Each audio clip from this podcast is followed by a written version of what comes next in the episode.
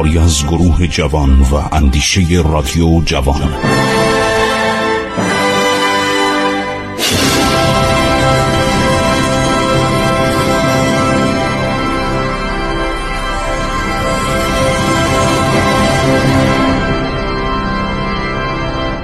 بسم الله الرحمن الرحیم. با سلام خدمت شما شنوندگان عزیز من خسرو معتزد هستم.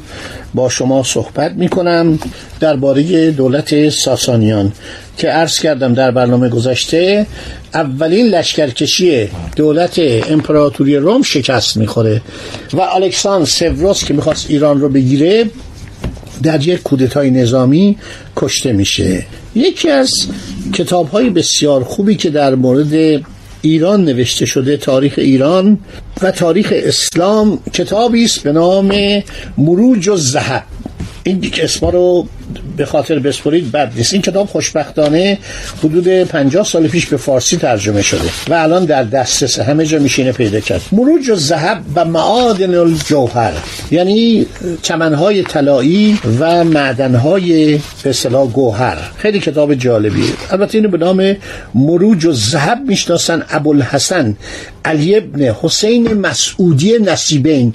نصیبین کجا بوده؟ بین ایران و امپراتوری روم که دانشگاه بزرگی هم در اونجا داشته اکادمی نصیبین رومیا بهش می‌گفتن. نصیبین یک جایی بوده یک دانشگاه آزاد بوده. یعنی چه ایرانیان چه رومیان چه عرب و چه مردم سوریه و فلسطین در اون دانشگاه درس میخوندن. و این دانشگاه دانشگاهی بوده که حتی جنگ های ایران و روم به این خلل نمیرسونده. به شما عرض کردم موقعی که دانشگاه تموم می‌شد در تابستان اجازه داشتن دانشجویان هر کدوم یک سبد بزرگ عرض شود. انجیر و یک سبد بزرگ زیتون با خودشون ببرن.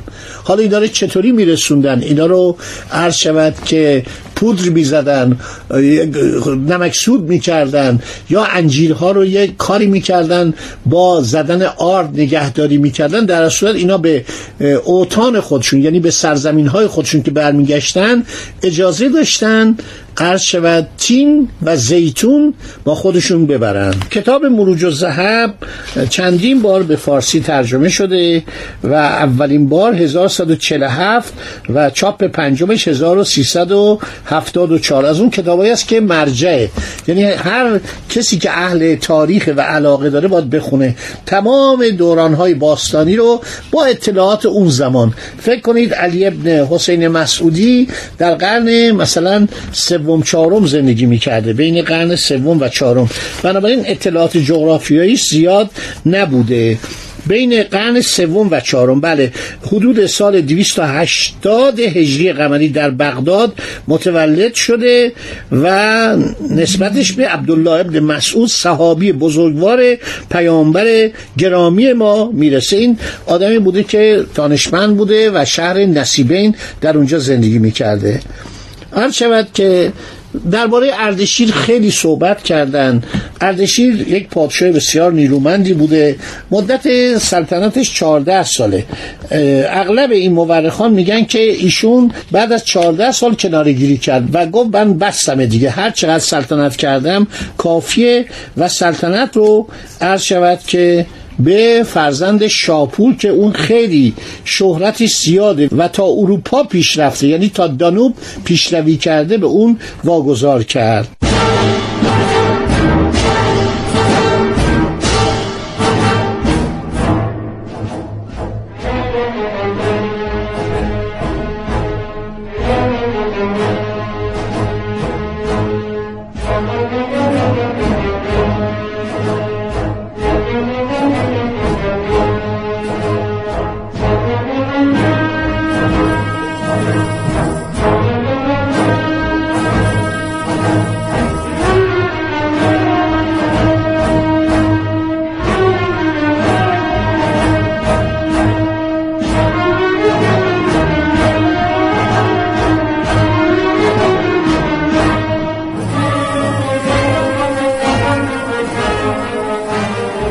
اردشیر یکی از کارهای جالبش که دربارش صحبت کردن این بود که میاد و طبقات رو ایجاد می‌کنه در ایران.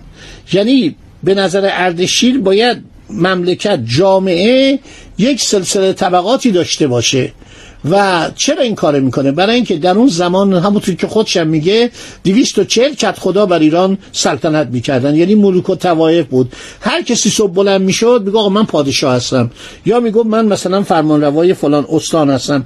این بود که اردشیر اومد و یک طبقاتی درست کرد که در کتاب ها به اینها اشاره شده. اردشیر یک آدم بسیار جالبی بوده اومده گفته خب اول چی هستن؟ اول گروهی که تعیین کرده گروه البته روایات زیاده بعضی گفتن سه گروه بعضی میگن هفت گروه. حالا همه رو من براتون تشریح می‌کنم.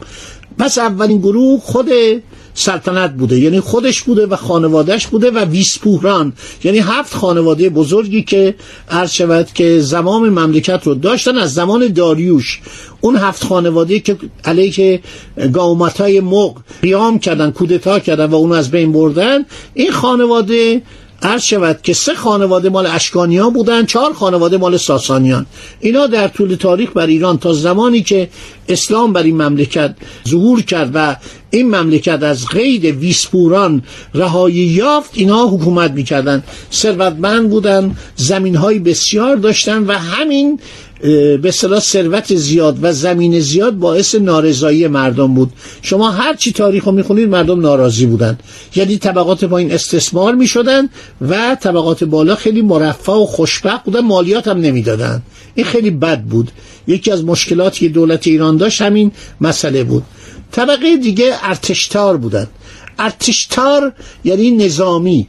یعنی بعضی می‌گفتن یعنی شطور سوار چون سربازان ایرانی اون موقع از شطور هم استفاده می‌کردن. این غلطه. ارتشتر یعنی گردونه. گردونه عراب جنگی. چون نظامیان اغلب با عراب جنگی در زمان کوروش حمله می‌کردن عراب جنگی ایران معروف بود گردونه سواران. کلمه ارتشتر آورده شده. من اینو در یک از این کتابای اخیرم همه رو شکافتم. جاش طولانیه. اگه بخوایم صحبت کنین من اینو تشریح کردم خیلی مفصل.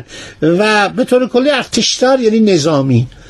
یک گروه دیگه هستن وزرگان. وزرگان ارز کردم که به ما در زبان پارسی نداشتیم. و وزرگان یعنی طبقات تقریبا میشه گفت مثلا کسانی که مقدار ثروت داشتن در شهرها زندگی می‌کردن. وزرگان بیشتر کارمندان عالی رتبه دولت بودن.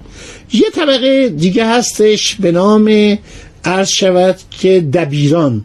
دبیران یعنی دقیقا کارمند دولت. یعنی کسایی که کارهای رسائل انجام می‌دادن کارهای مالیات انجام می‌دادن اینا هم جز طبقات اداری بودن. گاهی اینا جابجا می‌شدن. در تاریخ مثلا نوشتن که بهرام گور خیلی به موسیقی علاقه داشت و طبقه خونیاگران طبقه موسیقی دانان آورد بالا. برام گور که دوران سلطنتش هم زیاد طولانی نشد به نحو عجیبی مفقود میشه. در کویر لوط میگن که دنبال یک به اصطلاح گور بوده گور خر بوده و در یک باطلاقی از بین میره و جنازش هم به دست نمیاد. این به نظر من یه مقدار مشکوکه. خیلی از مورخان شک کردن. میگن احتمال اینو کشتن. چون این یه آدمی بود که شجاع بود خیلی اهل عرض شود شکار بود با اون رسوم سلطنتی و اشرافی اواخر دوران ساسانیان میانه خوشی نداشت. یکی دیگه از طبقات ایران که در مراحل پایینتر جامعه بودن مالیات ها می‌دادن طبقه خطخشان بودن. دوستان اینا رو یاد بگیرید. این کلمات خوبه. یه جایی صحبت می‌کنید در خارج از کشور. داخل بدونید این جامعه ایران اینقدر جامعه به صلاح الان بین شما میرید آمریکا میگن آقا یه گروهی هستن مثلا میلیاردرا یه گروهی هستن ارباب صنعت یه گروهی هستن مثلا کارتل داران یه گروهی هستن صنایع کوچیک. صنایع بزرگ دارن. میجر. صنایع کوچیک دارن. مینر. تمام اینها. یا مثلا طبقه کشاورزان. اینا رو بعد نیست شما بدونید. خودتخشان یعنی طبقه عرض شود کس ارباب صناعت. من نمی‌دونم ریشه این کلمه چیه ولی ریشه کلمه بعدی آشناس به ما. واستر یوشان؟ روستاییان. واستریوشان یعنی کشاورزان یعنی کسانی که کشت می‌کردن روستایی بودن در روستاها زندگی می‌کردن. در این جامعه ایران هی بالا پایین می‌شده. مثلا یه گروهی هستن به نام دیهگانان دیهگانان یعنی دهقان صاحب زمین. چون ما غیر در زبان پارسی قدیم نداشتیم. دیهگان دیهگان یعنی خورده مالک. شما نگاه کنید فردوسی یکی از بزرگترین سخنسرایان ایران در خانواده دیهگان یعنی خورده مالک. پرورده شده. و این آدم اینقدر باسواده کتاب زبان پهلوی می‌دونسته. تمام گذشته ایران رو می‌دونسته. زبان عربی می‌دونسته. زبان پارسی می‌دونسته. من حتی معتقدم که فردوسی زبان یونانی می‌دونسته. چون اطلاعاتش به قدری جالبه. در مسائل جنگی در مسائل نظامی در مسائل سلاح فوق العاده است. حتی می‌گفتن این ممکنه تو ارتش خدمت کرده باشه. بنابراین این طبقه دیگان بعدا اضافه میشه. این رو دارم بهتون این طبقات دوران عرض شود که ساسانی خیلی جالبه.